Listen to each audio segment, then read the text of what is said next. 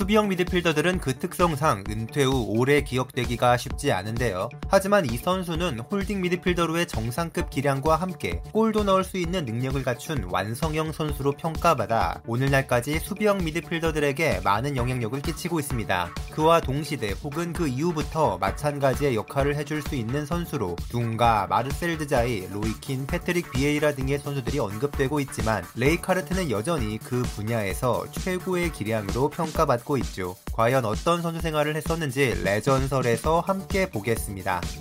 레이카르트는 1962년 네덜란드의 암스테르담에서 태어났습니다. 그의 아버지인 헤르만 레이카르트는 수리남 국적의 축구 선수였는데요. 원래 친분이 있던 루드 굴리트의 아버지 조지 굴리트와 함께 네덜란드로 이주하게 되었습니다. 아버지의 영향을 받아 어릴 때부터 축구를 배운 레이카르트는 친구인 굴리트와 함께 재능을 나타내며 꿈을 키웠고 곧 두각을 나타내게 됩니다. 덕분에 그는 지역 내 최고의 명문 팀인 아약스 AFC에 입단하게 되었죠. 17살이던 1980 년에 아약스의 감독 레오 베인 하커르는 레이카르트의 1군 데뷔를 결정했는데 그는 곧바로 좋은 활약으로 보답했습니다. 데뷔전이었던 고 어헤드 이글스와의 경기에서 넣은 데뷔골을 시작으로 리그에서 24경기 4골을 기록했죠. 이윽고 그는 첫 시즌이 끝난 후인 81년 9월에 스위스와의 친선 경기를 통해 국가대표에도 데뷔를 합니다. 2년차에 더 안정적인 플레이를 선보여 팀의 리그 우승과 함께 첫 우승을 맛보았고 3년차였던 8283 시즌에는 리그와 컵 대회를 더블로 우승하는 등 승승장구를 이어갔습니다. 특히 이 즈음에는 특급 골잡이가 될 마르코 반바스텐, 덴마크 출신의 신예 미드필더 얀 몰비, 친정팀으로 돌아온 요한 크루이프 등이 합류해 아약스는 엄청난 스쿼드를 자랑하고 있었습니다. 처음에 레이카르트는 주로 수비적인 역할을 부여받았지만 볼을 다루는 기술이 워낙에 뛰어나 점점 공격적인 역할도 부여받았는데요. 오른쪽 미드필더로도 한 시즌을 뛴 후에 우리에게 가장 익숙한 중앙 수비형 미드필더의 자리에 자리 잡았고 수비와 공격에서 모두 영향력을 발휘할 수 있는 선수로 성장했습니다. 큰 키와 단단한 체격에도 정교한 기술과 지능을 갖췄다는 평가를 받아 팬들의 많은 기대를 받았고 전설 크루이프를 이을 뛰어난 미드필더로 각광받았습니다. 시간이 흘러 요한 크루이프는 은퇴를 한 후 8586 시즌부터 아약스의 감독을 맡게 되었는데요. 특유의 공격적인 토탈 풋볼 전술에서 레이카르트는 기대 이상의 공격력을 선보였고 모든 대회 39경기 13골 3도움을 기록하는 최고의 활약을 펼칩니다. 그러나 두 사람은 좋은 시작에도 불구하고 8788 시즌에 훈련 중 크게 다투고 불화를 겪었는데요. 레이카르트는 다시는 크루이프를 위해 뛰지 않을 것을 선언하고 이적을 모색합니다. 겨울 이적 시장의 마지막 날이 되어서야 포르투갈의 스포르팅 리스본으로 이적할 것에 합의를 했지만 이적 동의서 발급이 너무 늦어지는 바람에 등록 기한을 놓쳐 경기에 뛸 수 없는 상태가 됐습니다. 결국 레이카르트는 곧바로 스페인의 레알 사라고사로 임대를 떠나게 되었죠. 갑자기 뛰게 된 스페인에서 그는 제대로 된 활약을 하지 못했지만 시즌이 끝난 후 유로 88에 네덜란드 대표로 참가해 반바스텐, 굴리트와 함께 맹활약했고 팀을 대회 우승으로 이끕니다. 세 선수는 모두 대회 베스트 11에 이름을 올렸을 뿐 아니라 이해 발롱도르 순위에도 반바스텐이 1위, 굴리트가 2위, 레이카르트가 3위를 차지하며 나눠 가지게 됩니다. 결국 지난 시즌 스페인에서의 부진에도 레이카르트는 이탈리아의 명문 AC 밀란으로 이적하게 되었죠. 이미 마르코 반바스텐, 루드 굴리트가 뛰고 있었던 밀란에서 오렌지 삼총사가 재회하게 되었는데요. 유로 우승부터 여기까지의 이야기는 앞서 반바스텐과 굴리트의 영상에서 이미 더 자세히 나온 내용이기 때문에 후루룩 지나오게 되었습니다. 궁금하신 분들은 해당 영상 참고해 주시면 감사드리겠습니다. 더 추가적인 얘기를 해보자면 당시 이탈리아는 로타어 마테우스를 영입한 인터밀란에 관심이 집중됐기 때문에 레이카르트의 밀란 입단은 상대적으로 묻히고 말았습니다. 하지만 당시 파올로 말디니, 프랑코 바레시, 알렉산드로 코스타푸르타, 마우로 타소티의 이탈리아 출신 철벽 포백을 구축한 밀란에서 레이카르트는 카를로 안첼로티와 함께 미들진 뒷부분을 크게 강화시켰습니다. 조금 더 앞쪽에서는 굴리트와 알베르토 도나도니 등이 공을 공격까지 연결해 주었고 반바스텐이 어마무시한 득점포를 가동하면서 어느 팀도 밀란을 막기가 어려워졌습니다. 첫 시즌의 리그 우승은 마테우스의 인테르가 차지했지만 이후로는 리그 및 유로피언컵에서 우승을 하지 못해 영입의 효과를 기대만큼 보지는 못했습니다. 하지만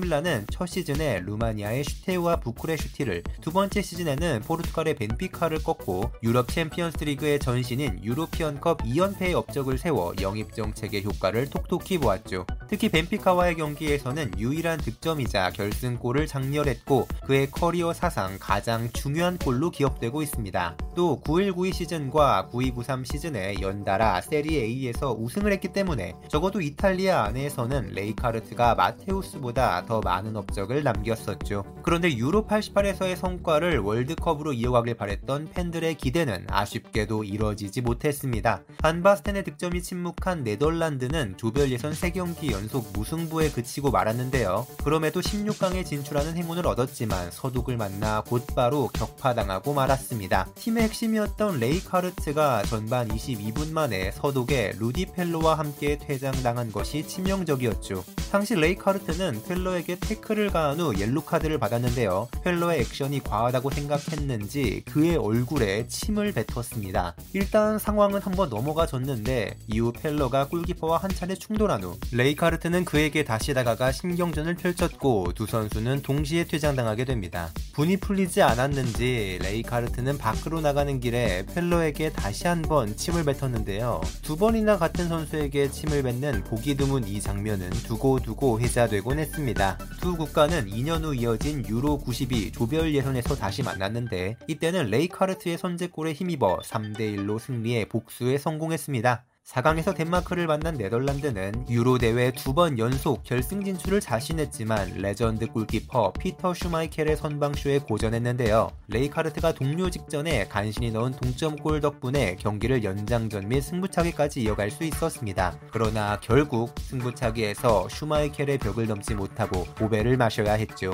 다시 클럽으로 돌아와서 밀란에서 성공적인 5년을 보낸 레이 카르트는 오렌지 삼총사 중 제일 먼저 팀을 떠나기로 결정합니다. 93-94 시즌을 앞두고 아약스의 감독인 루이스 반할의 부름을 받아 친정팀에 돌아가기로 결정한 것인데요. 아약스에서는 달레이 블린트의 아버지인 데니 블린트와 함께 미들진을 꾸린 레이 카르트는 후배와 고향 팬들 앞에서 world class 미드필더의 위엄을 보여주며 팀을 이끌었습니다. 당시 아약스에는 에드윈 반데사르, 에드가 다비즈, 마크 오베르마스, 야리 리트마넨, 클라렌스 셰도르프 등의 선수들이 성장하며 반할의 아이들이라 불리우는 강팀이 되고 있었는데요. 첫 시즌에 에레디비지에 우승을 차지한 아약스와 레이카르트는 이듬해인 94-95 시즌엔 리그와 챔피언스 리그를 동시에 우승하며 막강한 전성기를 구가했습니다. 레이카르트가 아약스에서까지 Big Ear를 들 줄은 거의 모든 사람들이 예상하지 못했을 텐데요. 이 시즌이 끝난 후 레이카르트는 은퇴를 선언하며 명예롭게 팀을 떠납니다.